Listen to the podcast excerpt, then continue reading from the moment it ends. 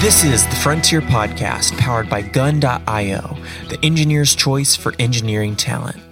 If you like what you hear, rate, review, and subscribe, and follow us on Twitter at The Frontier Pod. We need to be able to talk to people. Talking to the computer is the easy part. That's from Java developer advocate Trisha Gee at JetBrains. Trisha speaks worldwide about career development for programmers, including about soft skills, communication skills, and what it means to really progress your career as a developer. In this inspiring episode, Ledge talks with Trisha about listening, asking questions, sharing information, and how those activities are what make us a senior developer, VPE, or a CTO. Trisha, good to have you. Thanks for joining us today. Thanks for having me. Always a pleasure. Could you give a little background story of yourself and your work, you know, for anybody who doesn't know you in the audience? Absolutely. Uh, I'm Trisha. I'm a, a, Java developer, or I have been a Java developer for about 20 years or something terrifying like that. Um, but for the last like five years or so, I've been a developer advocate, which means um, mostly staying on top of Java stuff, doing a bit of Java development stuff, but also um, doing blogging, going to conferences, speaking to other Java developers, keeping up with trends, um, that kind of thing. And you do that for JetBrains. So tell us about JetBrains because I think uh, you guys do some really important work for you know the developer class. That's nice of you to say that. Uh, yeah, so I work for JetBrains. I'm the IntelliJ IDEA um, advocate mostly. Um, so most developers either know IntelliJ IDEA or Rider or ReSharper. Um, we, we do a bunch of IDEs. We have team tools as well. So we've got an issue tracker and we've got Team City for continuous integration. But um, most developers know the, the IDEs. And um, I saw, and the reason we, we got in touch was I saw you do a bunch of talks about uh, both soft skills for developers and for you know career path development and for developers and and programmers. So thinking about you know how to how to move through and you know you, you tell some good stories about mistakes that you made and, and places that people can kind of uh, pave their own way you know and, and set their goals. So i loved all that. I think there's a lot of intersection of those those two topics. I'd love if you you dive into some tips there and then i just ask some questions. Yeah sure. Um, the whole sort of topic of career advice for programmers it, is something I'm like I'm super I'm passionate about because um, I mean I've I've been a pro. I did computer science, and I sort of followed the traditional programming career path, if you like. But even sort of despite that, if you like, I didn't really um, have a lot of guidance on what it meant to be a programmer or how to um, how to progress my career. Uh, and particularly because I started at an enterprise, I worked for Ford Motor Company. Obviously, the career path for that was to go into management after two to three years of development. So after sort of five, then maybe ten years of being a developer, I started to understand a bit more about how to get ahead. But that's mostly in terms of how to present myself, how to interview, how to do my resume or my CV. Um, how to network. And then over the last sort of five years of doing a more sort of senior role and speaking to more senior people, I'm starting to see it's that that side of stuff, getting in the entry level stuff requires you to tick a bunch of boxes um, and to do things that might not be comfortable for you in terms of gathering skills, in terms of um, doing jobs that you don't really like, probably.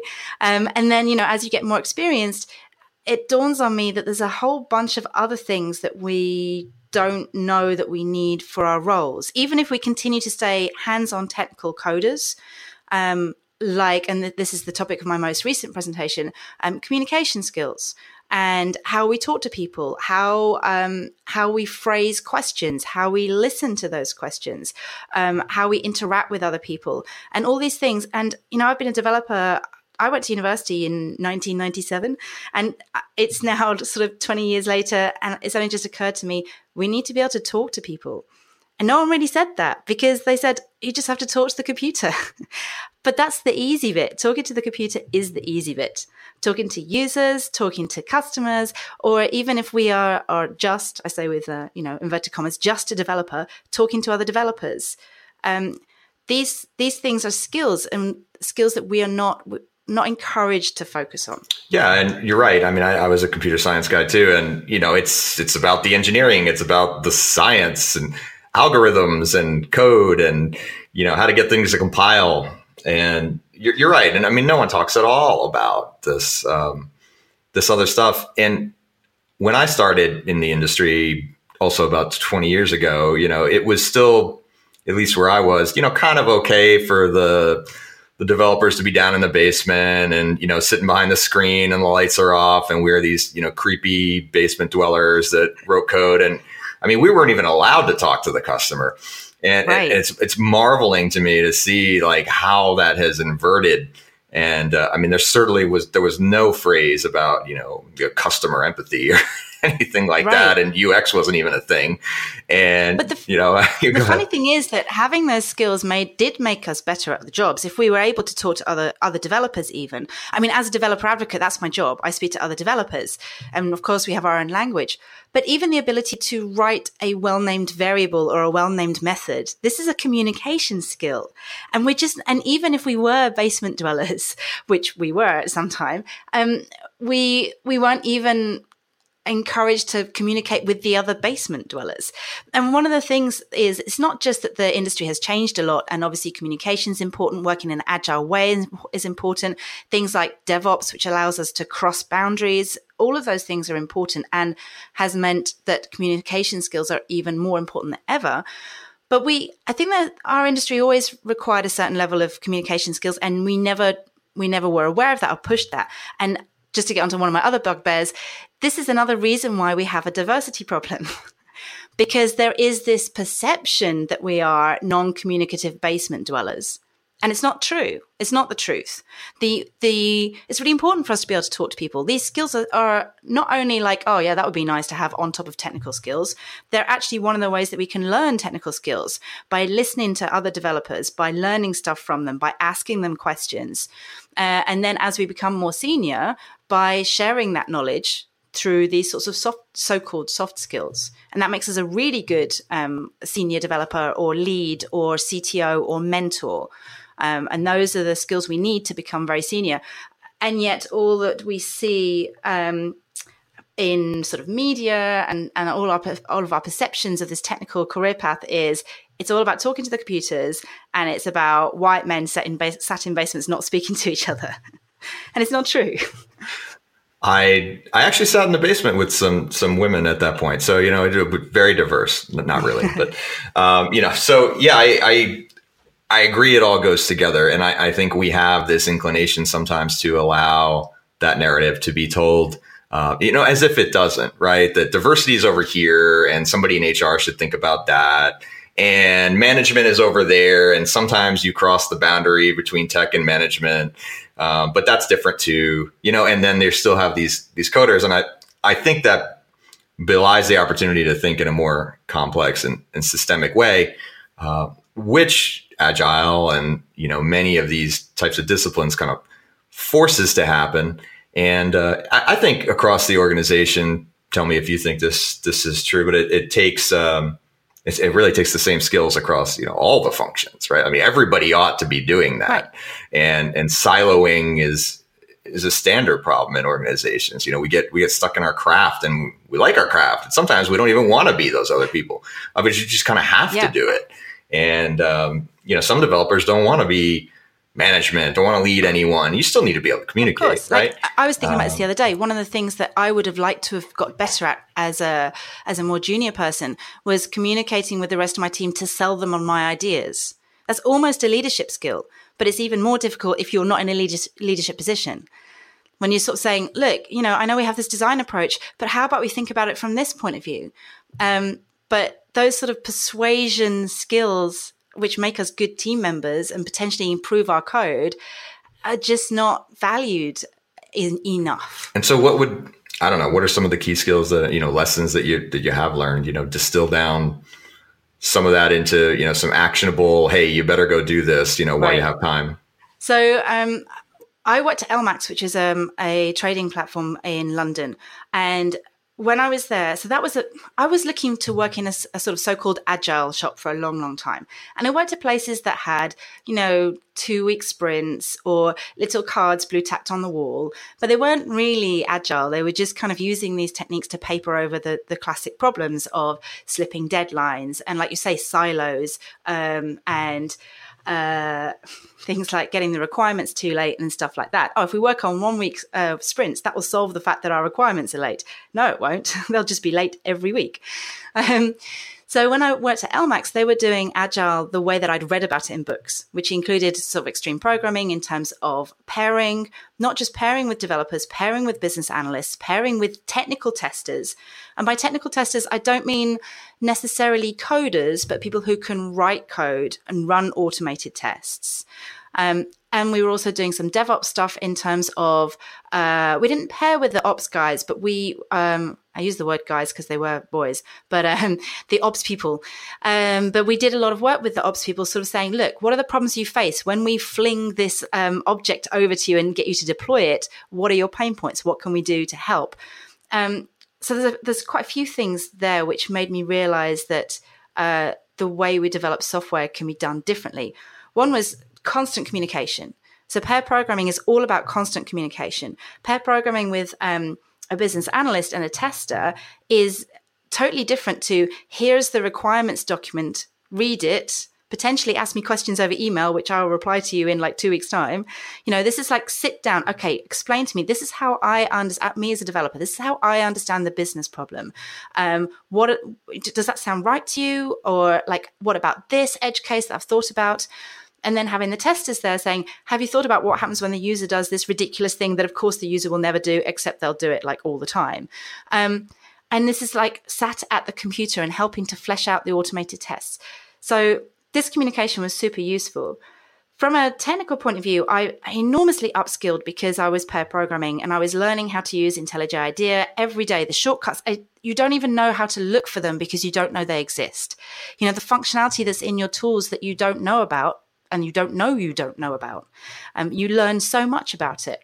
Um, and of course, one of the things that I thought was really useful there was um, understanding some of the compromises that we had taken and whenever you're working on a code base, there's always like three or four different styles, you know, because, you know, that's last year's fashion. We did it that way last year.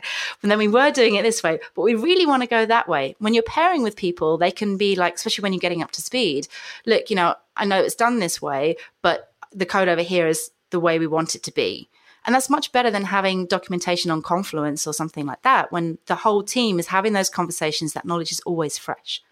So pairing for me was a, a very specific actionable way to, to get up to speed both the business domain the technical domain the tools we use and uh, and crossing those barriers of communication in terms of the, the business and the technical and the and the testing. It strikes me that the organization needs to understand and be willing to invest in in what would appear to be inefficiency you know in the short run right? I mean three people sitting around yeah. one computer.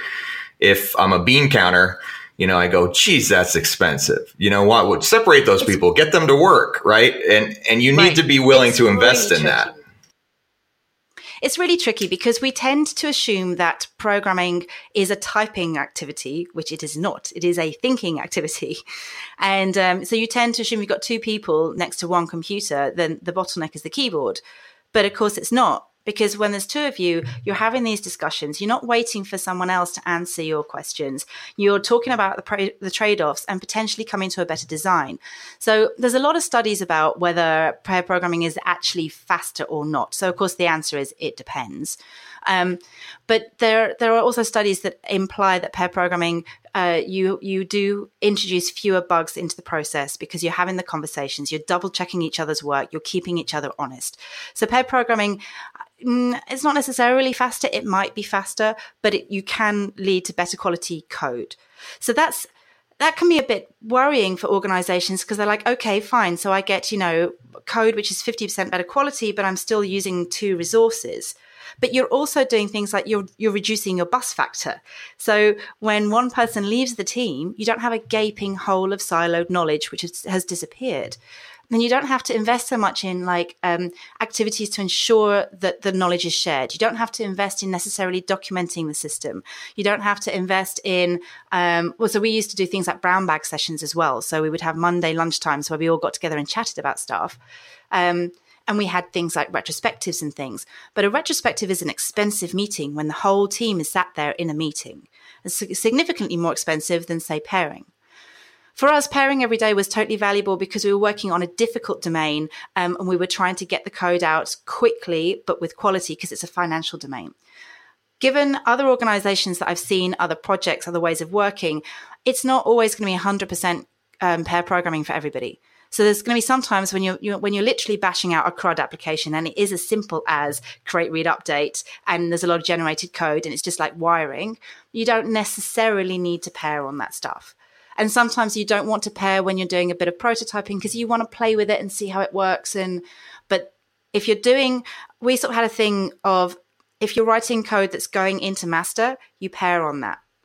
You can prototype stuff on your own as much as you want, but you throw it away because it hasn't been code reviewed. It hasn't been. Well, checked. I know there's there's equal studies on the quality front. You talk about the investment. It's it's pretty easy to point to that. You know, every bug that gets to production costs you ten times as much to fix, and right. So find right, and, and that that investment it. is only two x, not ten x.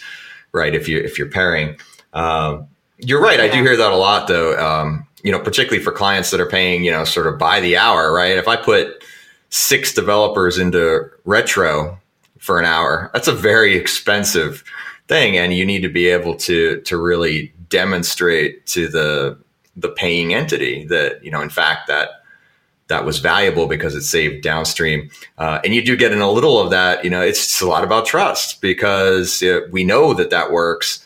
Uh, but we can't prove that had we not done it, it would have been much worse and more expensive for you.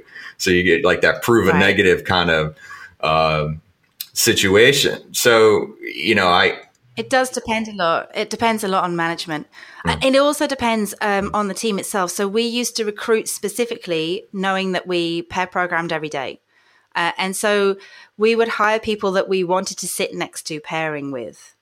And it did mean we rejected some good technical candidates who we didn't want to sit with and pair every day.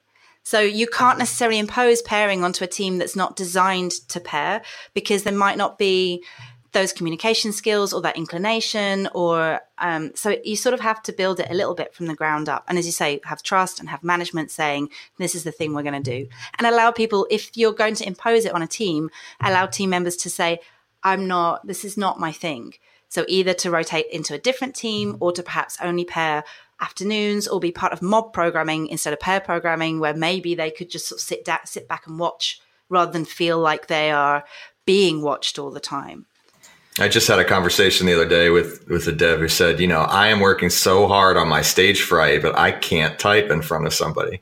And uh, very much like it's like a when you're that kind of craftsman, you know, I think it's it's like getting up on stage and speaking. And so uh, kudos it's to this. like doing a live demo. It's like doing yeah, a live demo right. all the time. And yeah. it is really hard. You know the demo gods hate you and you know that your brain is going to freeze as soon as you try and type something.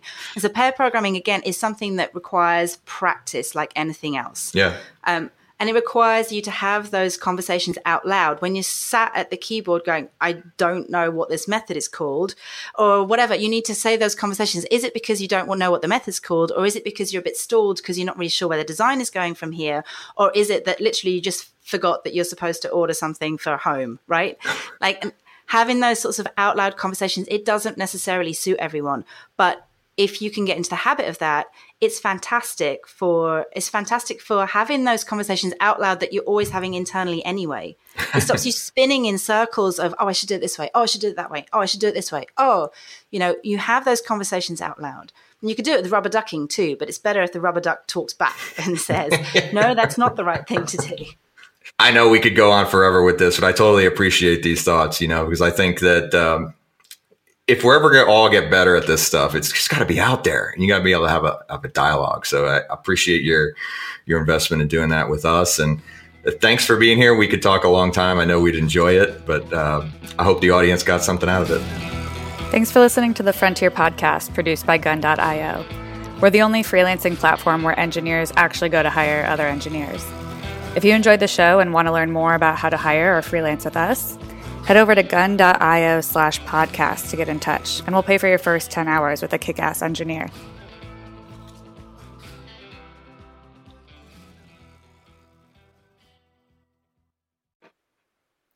Thanks for listening to the Frontier podcast produced by Gun.io.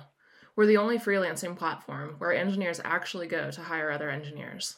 If you want to learn more about how to hire or freelance with us, head over to Gun.io and get in touch. Let us know you heard the podcast, and we'll pay for your first 10 hours with a kick ass engineer.